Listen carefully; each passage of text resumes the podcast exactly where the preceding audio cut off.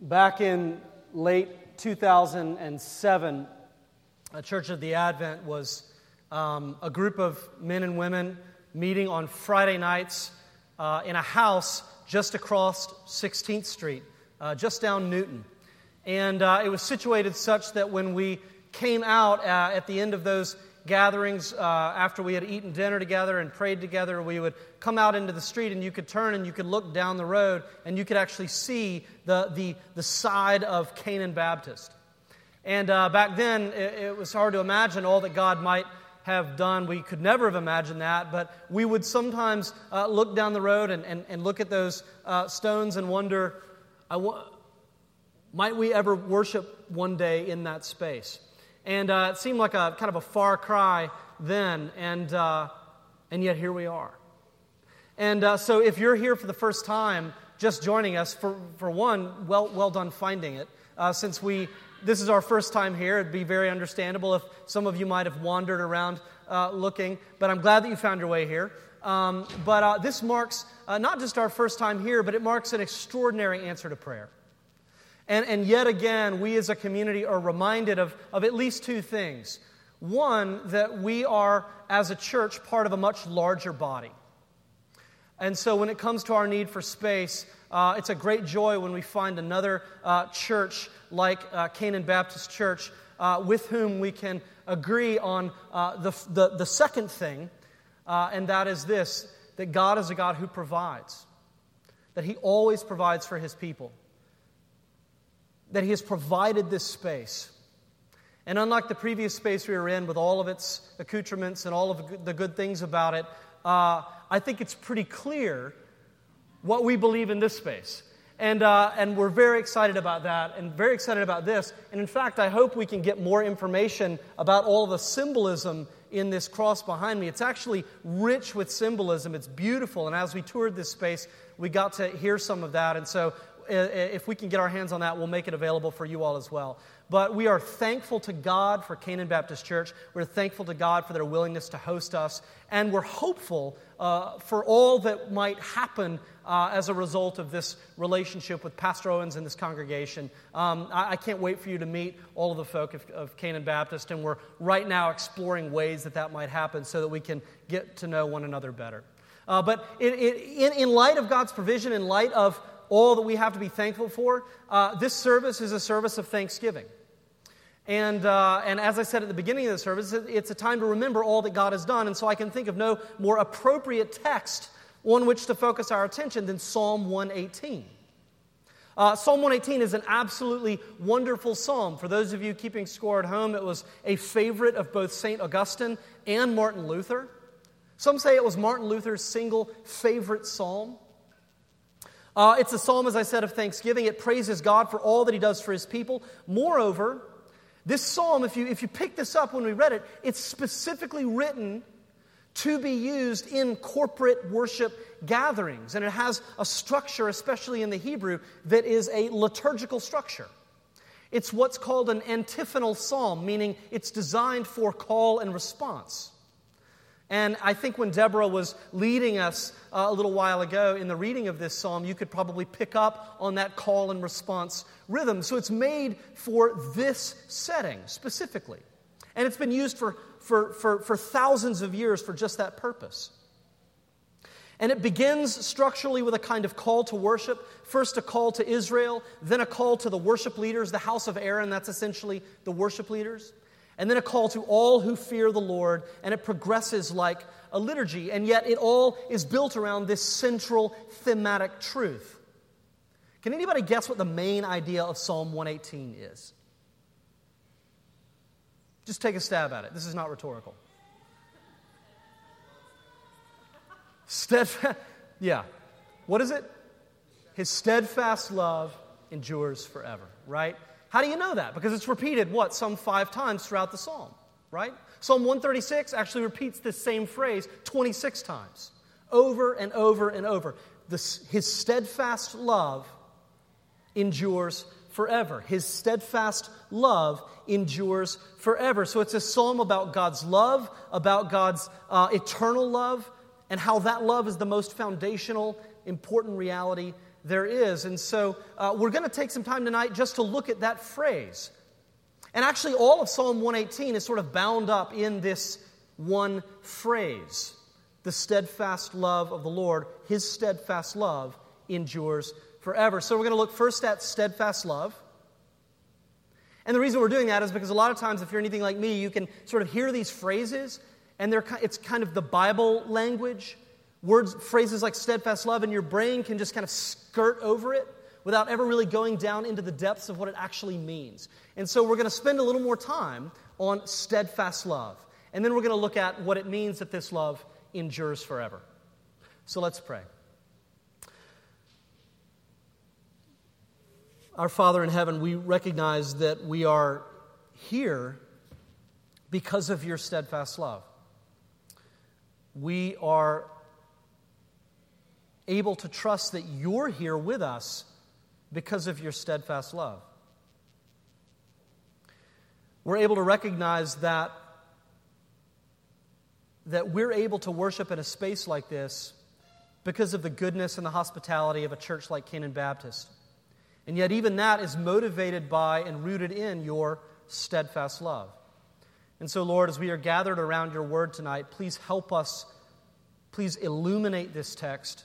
Please teach us, not just in our minds, but in our hearts, what it means that your steadfast love endures forever. And we pray this in the name of your Son, Jesus Christ. Amen. So, here we are looking at this phrase that is the kind of central theme of Psalm 118 and actually many other Psalms. God's steadfast love endures forever. And so let's look at steadfast love. Um, this phrase is repeated throughout the Old and New Testament. And we're reading from the English Standard Version translation, but if you have another translation that you're looking at, you may see a different word in its place. It can also be translated as kindness, or faithfulness, or mercy, or goodness, or loyalty. And the reason that there are so many uh, diverse ways of translating this is because the actual Hebrew word is very, very hard to translate. It's the word hesed. And if anybody knows how to speak Hebrew, that's a horrible pronunciation.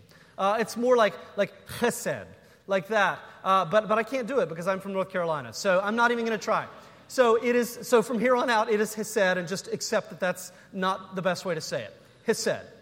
And, uh, and so this word hesed, there have been numerous articles and word studies, numerous dissertations, even entire books written on this single word, hesed. And that tells us two things. First of all, it's incredibly hard to translate accurately. There is no English equivalent. Second thing it tells us is this it's enormously important. In terms of understanding what it means to have a relationship with God, it may be one of the most important words in the Bible. And so that's why we're looking at it. But this word hesed, this concept, uh, because it has no English equivalent, we're just going to take a stab, and this is my best attempt to convey what it means. In Psalm 118, we're going to say this that hesed means God's loyal covenant love. God's loyal covenant love. And I'll unpack that a little more. At the core of the Bible, there's this kind of amazing truth that's captured in the word hesed. And, and here's that truth that God, who is vastly superior to anything that He's made, okay, vastly beyond anything in existence, God who doesn't need anything, right? Unlike the Babylonian gods or the Greek gods or the Roman gods. God doesn't need anything. Moreover, God doesn't owe us anything. He doesn't owe His creation anything. In other words, if God snapped his fingers and obliterated everything, he would be perfectly just in doing so. He's not beholden to us in any way. Hard to get our minds around that. Nevertheless, it's true. And yet, a God like that, looking at a world like ours and people like us, nevertheless chooses to bind himself to his people, covenant, bind himself to his people by making this promise that he will bless them that He will provide for them, that He will seek their good and see them flourish no matter what. Now imagine God making a promise like that. He binds Himself to His people to do them good and to bless them and to see that they flourish. And so it's because of that that the psalmist, who is reflecting on this, the whole psalm is about this idea. Uh, the psalmist in verse 6 can say, The Lord is on my side. I will not fear. Now, that, that's been used and abused by everybody, right? By football players and politicians and everybody in between, right? God's on my side. No, God's on my side, right? The person who belongs to the Lord can legitimately say that. And, and it's a way of saying this that God is for me, God is for you, God is for us. God isn't sitting there with his arms crossed, tapping his foot, frustrated, angry, kind of getting over his, you know, just kind of being, being sick of it all. God is for you. And because he's bound himself to us in covenant, then he glorifies himself by being true to that promise. The Lord is on my side. I will not fear. What can man do to me? The Lord is on my side as my helper. I shall look in triumph on those who hate me. And by the way, what does it say God is? The Lord is on my side as my helper. Right, just a little side note here, a little excursus. Genesis chapter 2 is the first place we see this word show up. Right? God creates Adam, puts him in the garden to, to work and to keep it. Adam's there. God looks at Adam, looks at the masculine gender, looks at this half of humanity, and says, mm, This is not good. It's not good. This is incomplete. It's not good that man should be alone. This is not the fullness of humanity. This is not the fullness of what will reflect my image. Something more is needed. This man is, is outnumbered. This man is inadequate, insufficient for the task.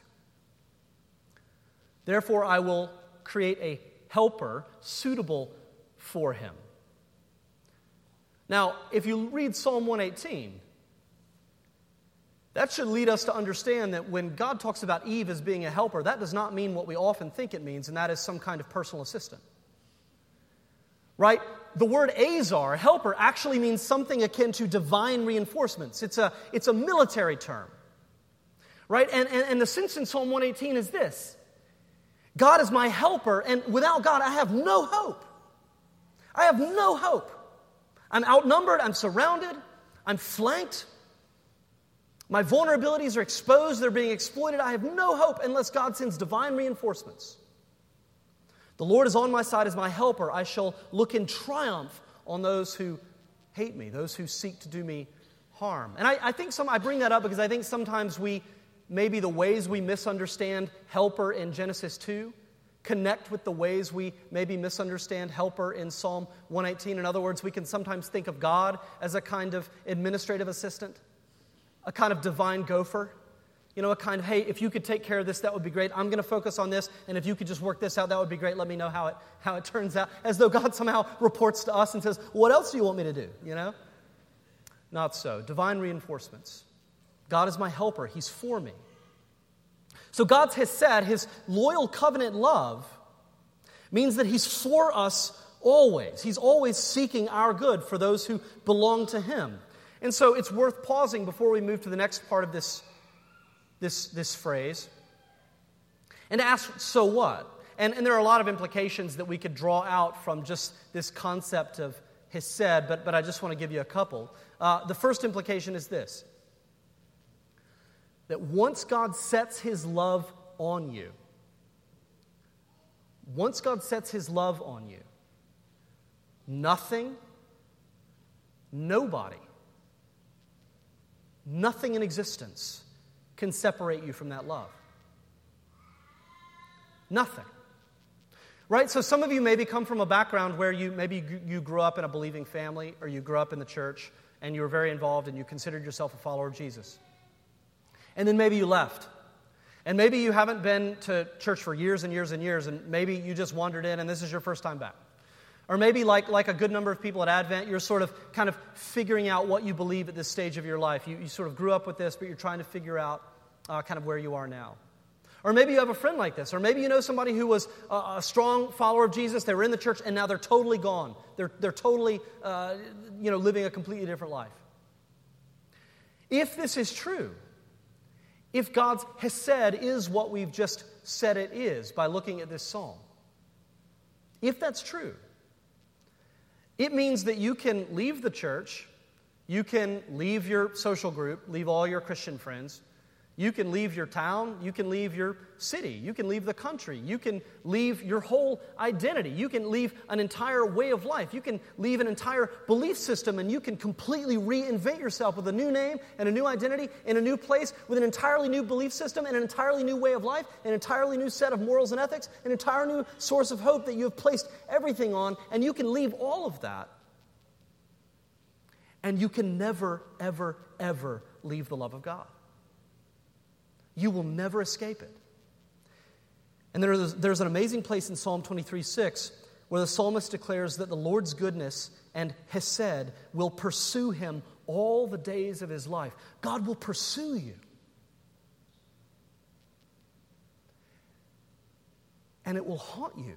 It will haunt and tug at the edges of your thoughts. It will tug at the corners of your heart. It will haunt your, your, your reflections. It will it will whisper to you. And you'll never be content. Because God will pursue you and pursue you and pursue you.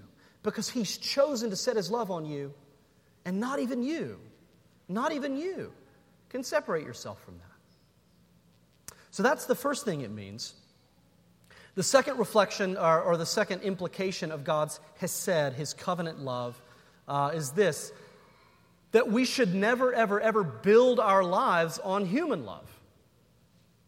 We should never build our lives on human love because only God's love is steadfast enough to bear the weight of a human life. Only God's love is strong enough to bear the weight of a human life. So, verse 8 in Psalm 118 says, It's better to take refuge in the Lord than to trust in man. It's better to take refuge in the Lord than to trust in princes. And I bring this up because I think all too often, if you're anything like me, all too often we are tempted to compromise our relationship with the Lord for the sake of human love. Right? You're, we're willing to compromise our relationship with the Lord for the sake of being included in a social group or being accepted by, by certain friends or being approved of in a work setting. Now, we don't do it kind of black and white, but we'll, we'll sort of downplay and minimalize. Oh, you know, I'm not that kind of Christian. I'm not going. And it's easy to say that because there are a lot of things that Christians are, are known for, a lot of things that, that Christians do that are embarrassing, and we want to distance ourselves as far as possible. But at some point, are we making it clear that our relationship with God is the single most important thing there is, and that there is nothing more important? Or to what extent are we minimizing that? Right? And this shows up in romantic relationships as well, whether you're sort of dating somebody, or sometimes this happens if you get married and then one person comes to faith and the other person doesn't. Or one person, uh, both people used to be followers of Jesus, but then one kind of leaves it, and it happens all different kinds of ways. And maybe you're in a situation like this, and maybe you didn't choose to be there, but you just sort of find yourself in a situation like this, and you have to figure out what to do, where one of you follows Jesus and the other one doesn't. I'm not going to sort of point blank tell you what to do, black and white, because it's up to you to make a decision. It's up to you to decide what wisdom looks like. But I will just get very pragmatic for a second and say this that if you are in such a situation, that the point will come. It will come at some point. You will have to decide are you going to compromise your relationship with this person for the sake of your relationship with God, or are you going to compromise your relationship with God for the sake of this person? At some point, you will have to decide who is number one. You can't have two top priority people in your life.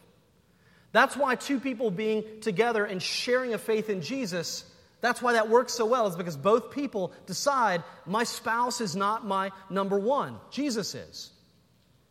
When you agree on that, it works quite well. When you disagree on that, it can cause a lot of problems. At some point, you have to decide which relationship gets compromised.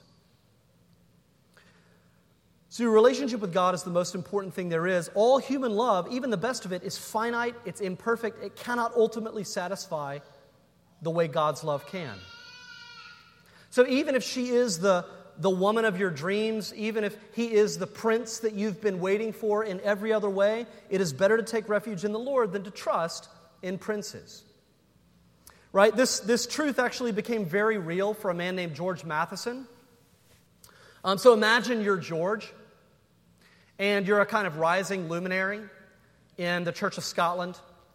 You're an academic, you've written a couple of uh, articles, people are starting to whisper about you and to say this could be one of the greatest theological minds uh, in our day. You're engaged to be married, everything looks great. And then you go to the doctor and you find out that, you're, that you, you've been having some problems and you realize that you're losing your vision. And that the clock is ticking and that you're going to lose all of your vision and go blind. So George finds this out. George gets up the courage and he goes to his fiance and he breaks the news to his fiance I'm losing my sight, I'm going to be blind. So she goes away, she thinks about it, she reflects on her life, her hopes, her dreams, all that she wants out of life. She comes back to George and says, George, I've thought about it. I cannot face the prospect of being married to a blind husband. So she leaves, calls off the wedding. Now, this is the late 1800s, so losing your sight back then was even a much bigger deal than it is today. You needed somebody to help you. George, I can't, I can't handle it. I'm out of here. What's George going to do? So then George's sister comes and says, It's okay, I'll take care of you. So, with her help, he begins to flourish. He, he pulls out of academia, becomes a pastor, church begins to grow and thrive. Everything looks like it's going to go great until she falls in love and she gets engaged. And she has to come to George and say, George, I've, I've met this guy. He's great. We're in love. We're getting married. I'm sorry, I, I can't help you anymore. So here George is. The evening before this wedding for his sister, the whole family goes out to make preparations for the wedding that's happening the next day. And George finds himself sitting in his home utterly alone. And he's sitting there in the dark, facing the prospect of living the rest of his life alone. And in that moment of darkness, he writes a hymn. It takes him five minutes, and he later said that it was the only hymn he ever wrote that didn't require any editing. It just poured out of him. And here are the opening words to this hymn O love that will not let me go, I rest my weary soul in thee. I give thee back the life I owe, that in thine ocean depths its flow may richer, fuller be. It's a song that we sing regularly here at Church of the Advent. The point is this don't build your life on human love because only God's love can bear the weight of a human life. Only God's love is strong enough, steadfast enough. God's Hesed love, his loyal covenant love, is the only thing about which we can say it will never let us go. So, this is the first part of this phrase, his steadfast love, but then it continues, endures forever. God's steadfast love endures forever. So, I want you to think about this for a second. How could God make such a promise? In other words, think about, think about the world, think about you, think about the people that you know, the, the state of society, think about all that. Think about the fact that God knows that. God knows us better than we know ourselves. And think about God making a promise like that. Looking at people and saying, I'm going to love you and bless you and seek your good no matter what, and I'm going to do that forever. Here, to, more specifically, here's the question if God is both perfectly loving and perfectly just, how does he make such a promise? Right? Because if God acts in justice and punishes all wrongs, punishes all injustice, punishes uh, all evil, right? Not only that which we commit against God by rejecting Him and ignoring Him and denying Him, but all that which we commit against one another. If God acts and punishes everything as it deserves, he can't fulfill the promise to love and to bless because we would all be eradicated. But if God continues to love us forever without bringing any justice, if God never lifts the oppressed out of their oppression, if God never liberates the captives, if God never restores justice, if God never brings peace where there's war and violence, where God uh, never uh, brings rescue to the poor and to the needy, if God never vindicates the orphan and the widow, if God never does these things, is that really love? No, at that point it becomes some sort of sappy, sort of milk thin kind of sentimentalism. But it's not love, it has no teeth. How does God do both? You know, it had to have been a mystery for, for hundreds of years. You know, you can imagine sitting in church and, you know, and, and, and you're a Hebrew and it's the Passover and you're reciting Psalm 118 and you're, you know, his steadfast love endures forever, his steadfast love endures forever. And you can imagine sort of doing this and you can imagine the kind of precocious 13 year old kind of kind of knocking his dad on the, Dad, how, how does God actually do that? You know, and the dad's like, oh, don't ask questions, just believe. You know, just, just say the words. But it's a good question. It's a really good question. I don't think it had an answer at the time it was written. I don't think for hundreds of years it really had an answer because I don't think, and you can read some of the Jewish philosophers and get the sense that they really didn't have any idea how God was going to work it all out. Justice and love, justice and mercy, how does that hold together? It didn't make sense until Jesus came. And once Jesus came, everything began to fall into place, especially Psalm 118. Did you know that Psalm 118 is the most single most quoted psalm in the New Testament? It's the only psalm that is quoted by all four gospel writers Matthew, Mark, Luke, and John. Both times that Jesus wept over Jerusalem, both times that Jesus wept because they rejected their God, both times he quoted Psalm 118. When Jesus came down the road to Jerusalem for the Passover celebration, pilgrims gathered on both sides and they began to sing out, quoting Psalm 118. When Jesus confronted the unbelieving leaders of the Jews and he told the parable of the wicked tenants and how uh, the landowner sent messengers and then ultimately his son, and the wicked tenants rejected and killed his son. He then quoted Psalm 118. When Peter in Acts chapter 4 is brought before the authorities and he accuses the leaders of murdering uh, the Son of God at the cornerstone, at the, the very center of his argument, he quotes Psalm 118. When the author of Hebrews wanted to encourage believers in the face of persecution and imprisonment for following Jesus, he quotes Psalm 118.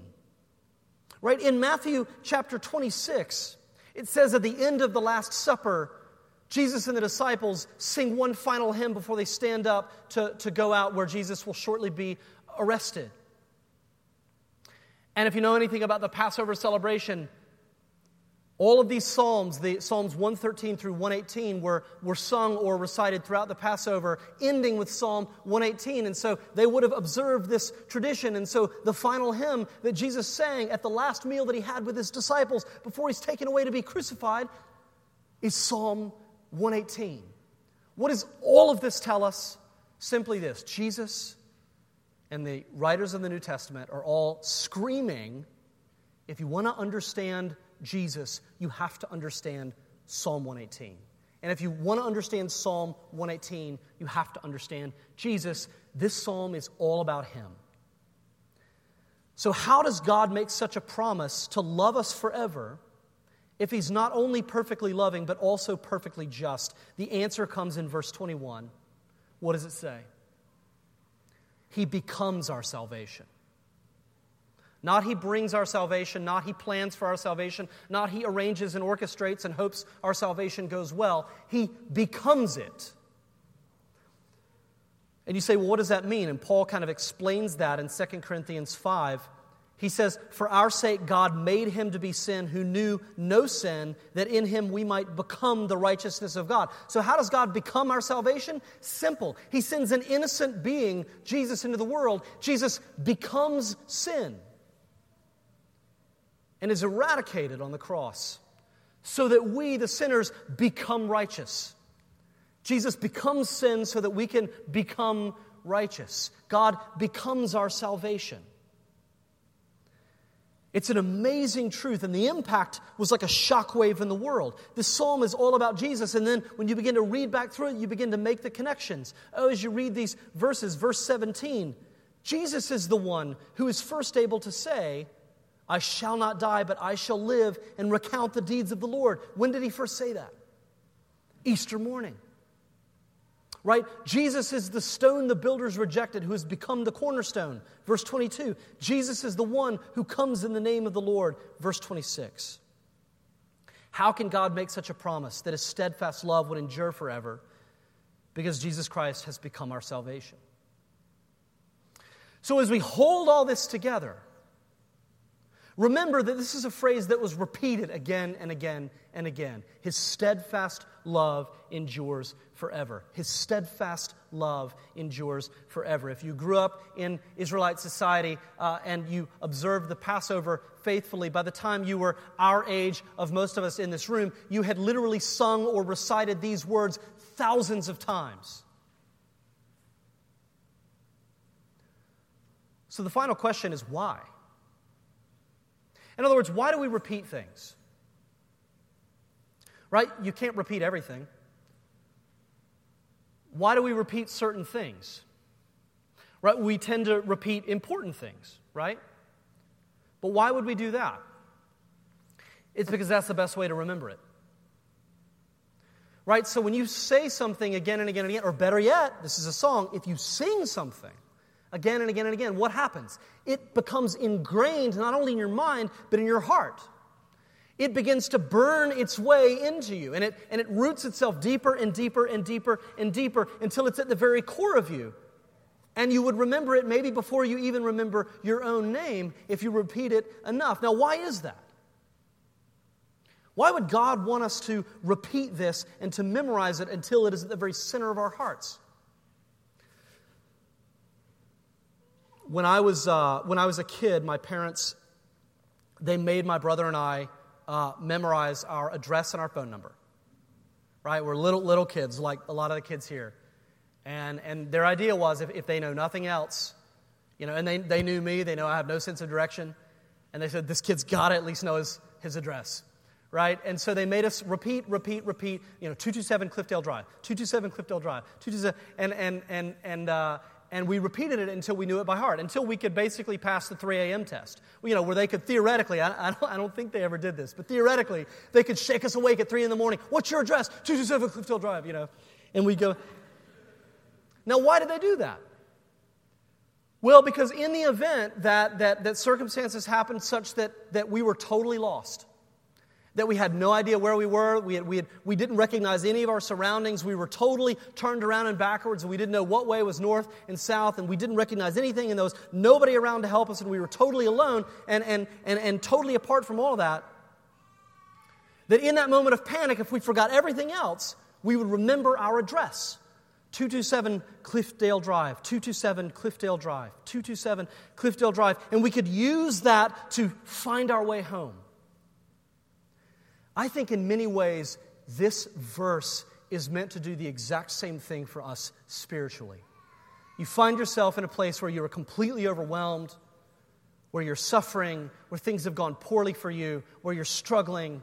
You get to that place where, and if you're a Christian long enough, you will get there. It's not just certain kinds of people or people with less faith or anything. Everybody gets there. You follow Jesus long enough, you will be there. How do we know? Because Jesus was there. And if it happened to him, it's going to happen to you. It's going to happen to me. Many of us in this room, it has happened to us. Some of us in this room, it's happening right now. And you're in a place where it's all dark and you're struggling and you don't know where God is. And everything in you is saying, There is no God. This is stupid. This is foolish. Or if there is a God, I, I don't want to know that kind of God. How could this happen? This is awful. I can't. I don't want to have anything to do with that kind of God. He doesn't care about me. He doesn't love me all the things that I've done. He couldn't possibly care about me. All of these voices are in your head, this cacophony of noise telling you there's no matter what, no matter what, God has abandoned you. If there even is a God and it's dark and you have no idea where you are, from the depths of your heart, God's steadfast love endures forever. His steadfast love endures forever. His steadfast love endures forever. It will lead you home if you forget everything else and you only remember one thing, the whole gospel is bound up in these words His steadfast love endures forever. Let's pray.